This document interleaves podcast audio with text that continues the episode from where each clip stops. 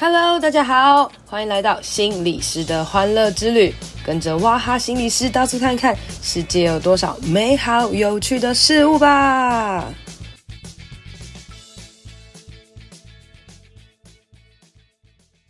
Hello，大家好，欢迎收听心理师的欢乐之旅。今天想要来跟大家谈论一个比较沉重的议题，就是关于忧郁与自杀哦。那那为什么要谈论这个议题呢？因为这个议题很重要哦。那前几天呢，也在新闻上看到，其实这世界上有很多很多的名人都有忧郁症，譬如说布莱德彼特哦，然后还我们的 YouTube 阿滴啊等等的。其实这世界上或是我们身边，真的有很多人有忧郁症。好，那。呃，我们也都习以为常，知道接受这个疾病的存在，然后，但是其实大家对这疾病还是有很多很多的迷失，以至于当我们和这一类型的人相处，譬如说他们有精神疾患、有忧郁症、有躁郁症的时候，我们常常会因为很多的呃不了解或者不知，而不小心呃可能再次的伤害到他们啊，或者是没有办法承接到他们哦。而在这时候，当我们陪伴很多这些忧郁症的患者的时候，我们也会。发现哇，说不定。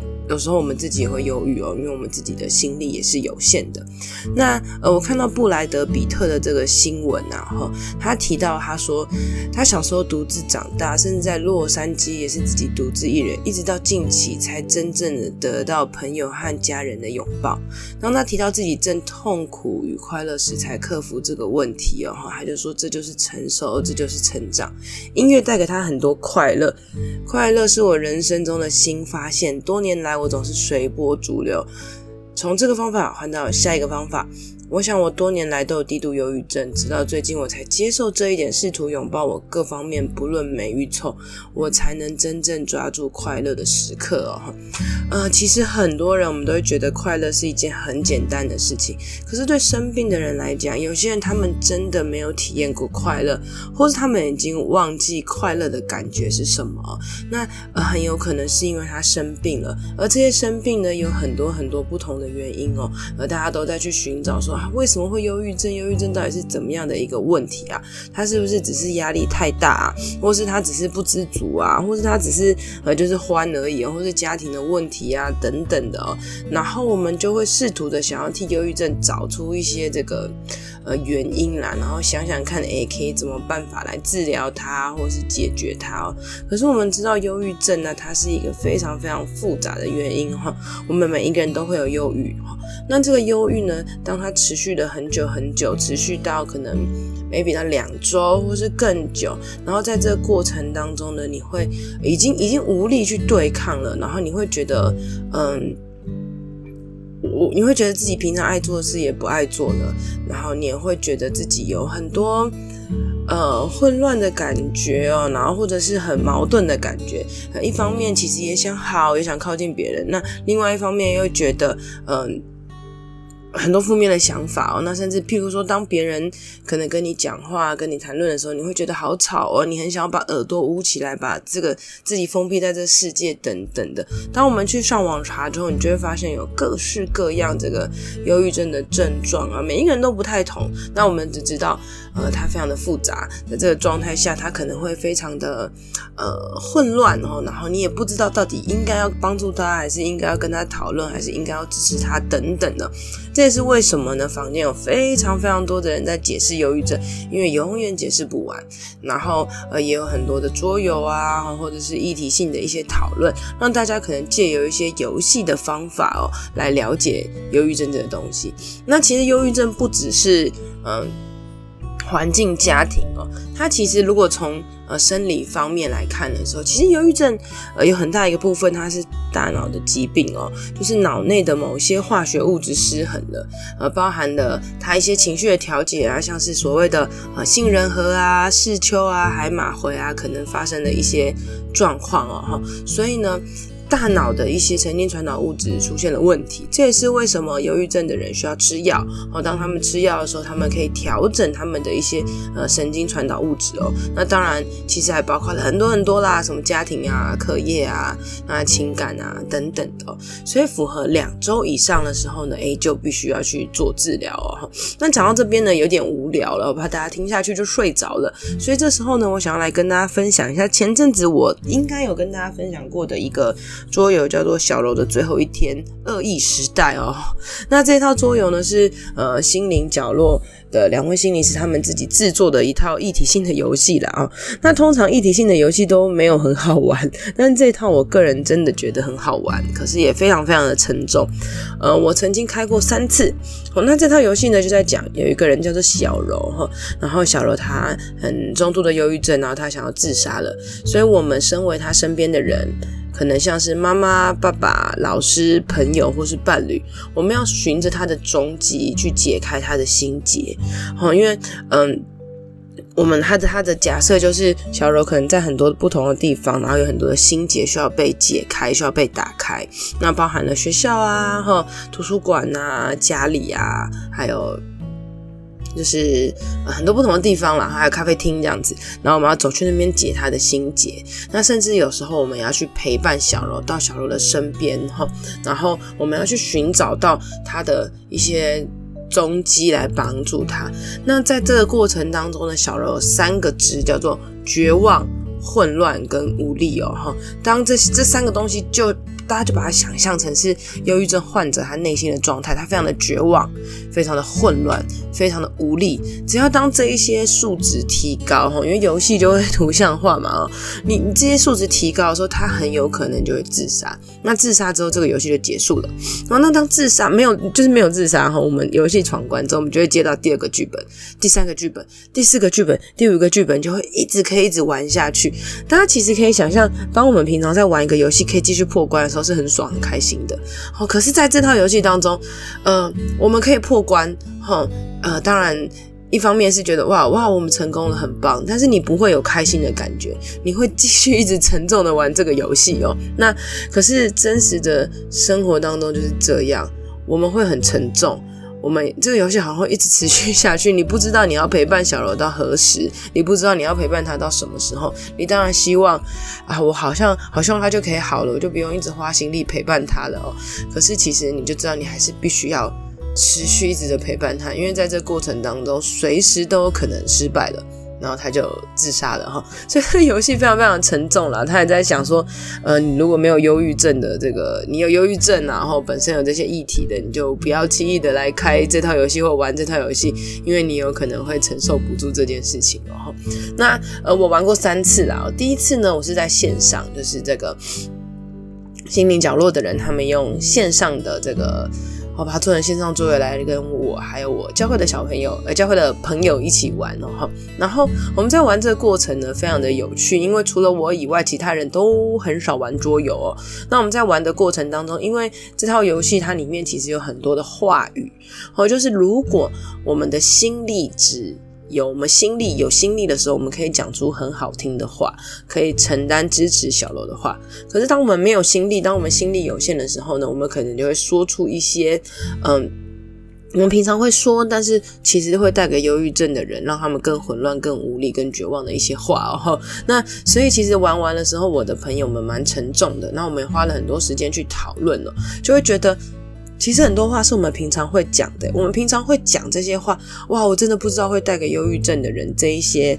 感受，吼，那还有很大的一个原因就是，其实是我的心力值有限了，哦，陪伴忧郁症患者真的不是一件那么容易的事情。那大家可以知道，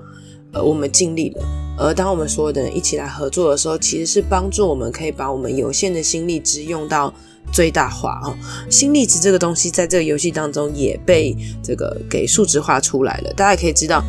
我们不可能永远是一个很好的状态来陪伴忧郁症，可能我们自己也有我们自己的议题。那可是当我们自己有问题、有状况的时候，我们其实也是试图的需要呃提出求助的哈。那我玩第二次的时候呢，是我和我的教育的朋友们玩，然后还有呃，我们那时候觉得非常非常烧脑，非常非常的困难，然后很想要去完成那个任务啊，然后一直感受到心力有限，然后想着要怎么帮他，怎么怎么怎么做这样子哦。那我觉得这是生于身为教育工作整的人一个心急哦跟担心，因为在玩的过程当中，我们不断的联想到我们很多的学生，很多的人，然后去想着我们到底该怎么办。那我们越心急的时候，我们压力越大，我们就越真的不知道该怎么办哦。那第三次呢，我是跟这个呃北区辅导。呃，老师们一起来玩这个共备的这个社群了哈。那这套游戏，因为我前面已经玩过两次了，那我说过它的游戏规则非常难，所以玩的过程当中我们会有一些紧张跟害怕哦。可是我在玩第三次的时候，进行的非常非常的顺利，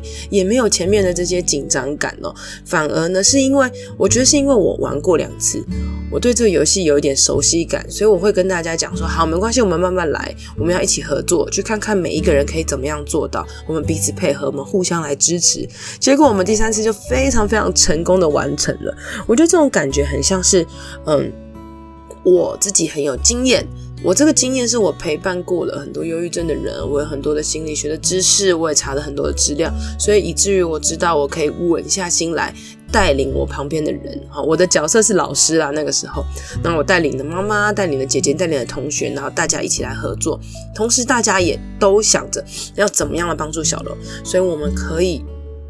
更感受到互相支持这个游戏的一个核心，然后，所以这套游戏呢，呃，它虽然有点难啦，但我觉得大家如果有兴趣，还是可以来玩玩看哦。那它大概呃四到五五个人 OK 啦，然后那如果有兴趣真的想要玩的话，你们可以请洽心灵角落啦，或是也可以找我。但我个人觉得我的能力就只能带五个人玩，好，就是一组人玩。那心灵角落可能可以带很多人一起玩哦。所以如果你们是人少少的，想要一起玩，想要一起讨论，也许我们可以来合作一下，可以来邀约一下这样。那在这个过程当中啦，其实一个很重要的东西叫做心力值。我们每一个人都有心力值，有些人心力值好像很无限、很活泼、很有力量。那忧郁症的患者，你就知道他的心力值其实很有限了哈。很多时候一点点的小事，他就觉得他动不了，受不了了。所以你可以想象，对，他就是心力值，他的这数字就是这么少嘛。那同样的，如果是我们呢？我们在陪伴忧郁症患者的时候，是不是我们的心力值可能也会用完？我们用完之后，我们该怎么办呢？用完之后呢，我们需要去呃找到我们自己的其他的帮助，因为。一不小心，也许我们也会陷入到我们自己的困难当中哦。前几集我们在访问呃法兰的时候，也知道他有非常非常多的精神疾患哦。那其实他的家人也都是非常非常痛苦的。但是对法兰来讲，他其实他也管不了他的家人的，但是他内心知道他的家人很爱他。那这个地方有一个矛盾之处，就是。呃，他知道他的家人很爱他，但是他不容许他的家人来跟他提这件事情。如果他的家人跟他提这件事情，他都会消失。好，所以你知道，当家人也是很为难的，你也不知道该跟他讲还是不跟他讲。那我们在这边有很难明确去讲到底应不应该去跟当事者谈这件事情啊，等等，他没有一定的答案。但是其实有一个很重要的点，就是，呃，如果你让对方知，让让忧郁症患者知道你是真的很爱他的，或是跟他讲他的价值，无论他相信或是不相信啊，也许你的话语默默在他最严重的状态的时候，是会给他一些力量。那身为忧郁症的家人朋友。当你身旁的人发生这件事情的时候，你可以怎么做呢？哈，有几个方法。首先，第一个就是你尽可能的去学习，就是你尽量的更多的去了解忧郁症的状态。你会因为了解而更减少避免说出一些或是有一些迷思，呃呃，反往反方向去走哦。那再来呢是。给他合理的期待，你不要对他有太高的要求，适时的给予一些期待跟鼓励。譬如说，他可能是学生时期啦，你就不要一直跟他讲说，你就赶快去念书啊，反正至少考完毕业就好啦，等等什么的。就是很多对一般人来讲是合理的期待，可是在他心中可能是过高的要求。有时候你也会。呃，有一些声音觉得他是不是懒散或者逃避啊，等等的，的确都会有可能有这样的状态，或者他被宠坏了等等的哈。但是呃，你可以把他想象是他大脑生病了，很多事情他没有办法做抉择。那如果你没有办法不要求他的话，也许你会知道你必须要解决的是你现在对于他的焦虑哦。那再来呢是给予他支持的时候呢，请你不要去想到要有回报，而且是所谓立即性的回报，并不是说你给予他支持他就会好。有时候你给予他支持，他反而不见了，或是逃跑了。那这时候你也会有很多的失落，所以你要去告诉自己做一些心理建设啦。就是我给他支持的时候，我可能不一定会得到回报，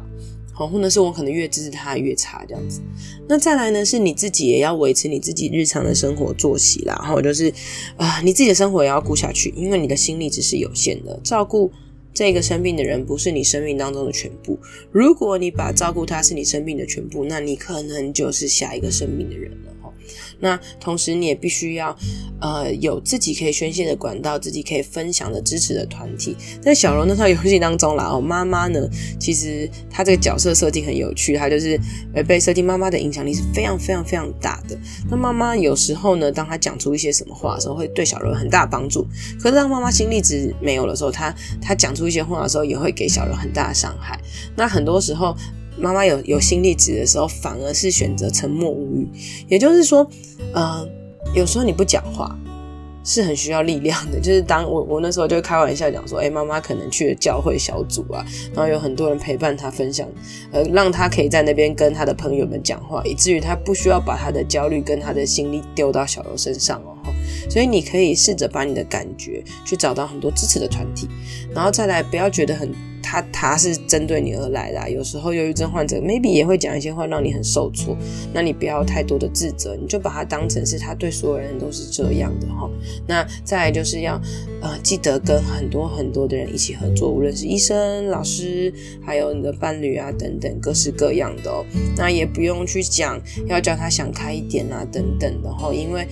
他如果可以想开一点，他就会想开一点的啊。你跟他讲这样也是没有用的。所以忧郁症是非常非常复杂的，陪伴忧郁症的人也是非常非常复杂的哦。那呃，在忧郁症的过程当中，其实我们最害怕的就是自杀。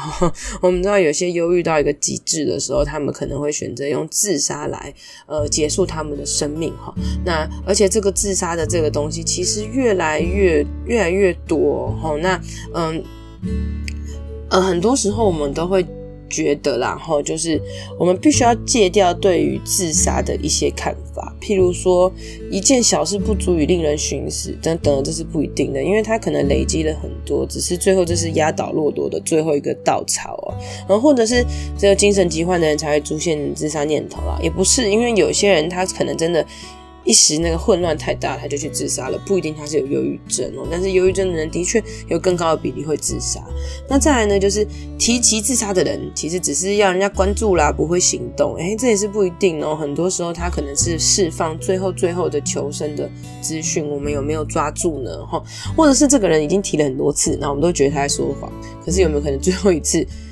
因为我们的忽略，他就自杀了哈。那再来是呃，自杀风险会随随着呃情绪改善啊而减少啊等等的。有时候其实有些人看起来好像好了，然后大家就减少对他的关怀或关系，结果反而在这个时候看起来好的状态，没想到咚，他又又又再次陷入到另外一个新的很大的冲动当中了哈。那呃，与对方提及自杀，或是才会引导对方真的去实行这件事情。诶，其实也不一定，因为其实当你发现对方有很明明确的这个自杀计划的时候，或是行动的时候，其实你应该可以，maybe 可以很直接的跟他谈啊，然后在这个地方试着想想会呃怎么样的来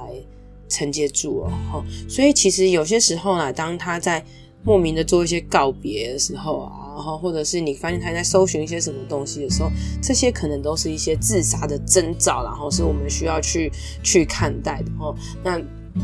嗯，忧郁症啊、情感啊、家庭等等，这些都是自杀的因素。而且现在自杀的状况越来越年轻化哦。哈，那在这个过程当中，其实学生啊，或是发生很多很多的的的自杀的问题哦。那无论是什么跳楼啊、割腕啊，或是自残啊等等的，其实我相信非常非常多的老师、家长都会非常非常的的疼痛哦。那自杀的人，他当中也会有很多的矛盾、很多的冲动，那他思想也会有很多。就他觉得他就是这样想，他没有办法去改变哦，他很多的非理性的信念啊，然后非黑即白啊等等，然后觉得什么事情都是针对自己来的，觉得自己很糟，自己状况很不好。我希望自己可以死掉，我没有办法再做。任何的事情我没有办法忍受，我是个负担，然后呢，我很绝望，我没有希望，没有价值。大家可以去想想，当一个人他陷入在这个很混乱的状态，就像是一坨很黑很黑的漩涡一样哦。然后，呃，他很需要光照进来，可是这个光到底是什么呢？其实没有人可以很明确的得到一个答案。可是，当这个光长期要照清这长期黑暗的时候，他的确真的是需要非常非常非常大的。呃，机会跟可能的哈，所以这些东西都是大家需要去注意的。那大家会去讲哦，就是唉，这么难，到底该怎么办呢？哈，那呃，我在这边要介绍另外一套游戏，叫做小鹿的选择哦。那这个小鹿的选择是免费的啦，就是它是一个网页。那这个网址呢，我等下会贴给大家。那这是以公司他们制作的一个呃议题性的这个选择游戏嘛，它就很像是嗯。手机的网页哈，你登录进去之后就可以开始选择你要来陪伴一个叫做小鹿的人哦。你会化身为不同的角色，比如说是妈妈、爸爸、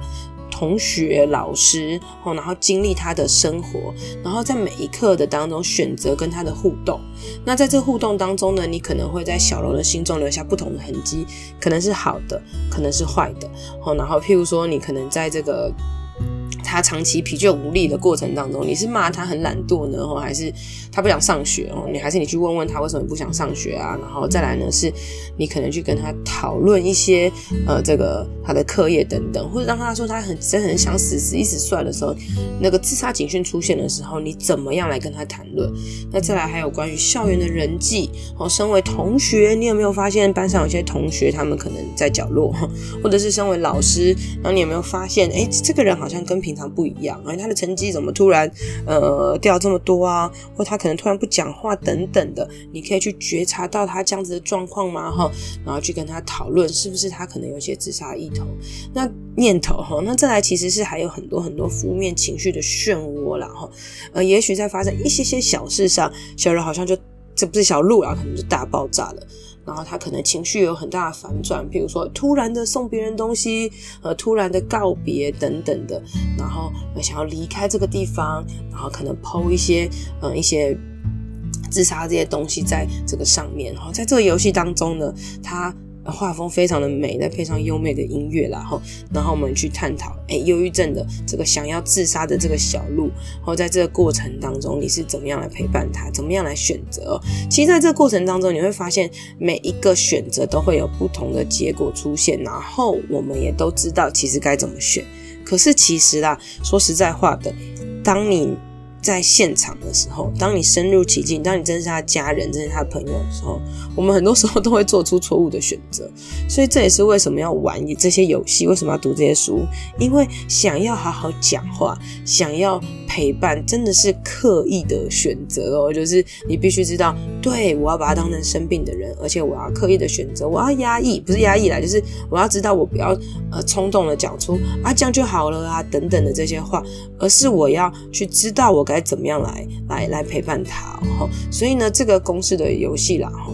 大家可以去玩玩看，这是小鹿的选择，然后伤痕底下的秘密。那这也就是呃今天想要跟大家分享的一件事情。那无论你身边是不是有忧郁症的朋友，无论是不是呃你有身边的朋友自杀，或者是你自己本身有忧郁有自杀，我都知道在这个过程当中，其实你是非常非常辛苦的，你有很多的孤单，很多寂寞的感觉哦。就算是身边的，你知道身边人很爱你，可是你其实也呃恨不得不知道往哪一个方向去想，哪一个方向去做。但是呃你要知道，爱这件事情它其实一直是存在的，在很深很深的黑暗中，只要要让光照进来，这个黑暗就有可能改变。只是这个光到底要怎么照呢？吼，我们不知道。那也许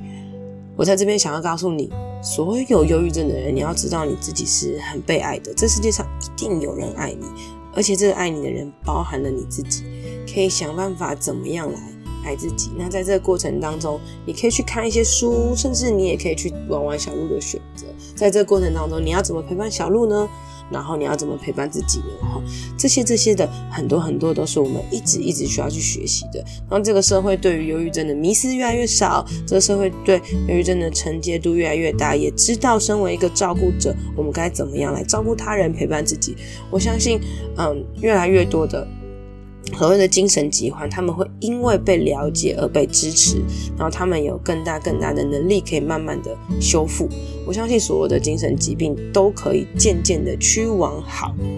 好的方向去转换呢？也许我们深陷其中，我们感受不到，我们可能会变好，但是它终究有可能会有变好的一天。然后我们就知道，哦，回头看，我们就会懂了。那就像法兰一样，他可以呃前几题录的法兰，他的这些精神疾患，他可以重新来呃支持那些曾经。呃，受伤害的人，那你要知道，这世界上有很多很多的人需要你，你是很有价值的。好啦，今天这个沉重的一期都分享到这边啦，希望大家嗯可以去想想，可以去玩一下公式的小鹿的选择，然后或者是呢，你也可以去玩玩看心灵角落的这个小楼的最后一天，在这个过程当中，我相信都会有很多很好的学习哦。今天的节目就到这里啦，希望你喜欢，希望对你有帮助。别忘了可以到我的粉专。FB 还有 IG 心理师的欢乐之旅留言和我分享哦。如果你使用的是 Apple Podcast，记得给我五星评价，加上一些回馈。你的支持对我是很好的帮助哦。谢谢大家，拜拜。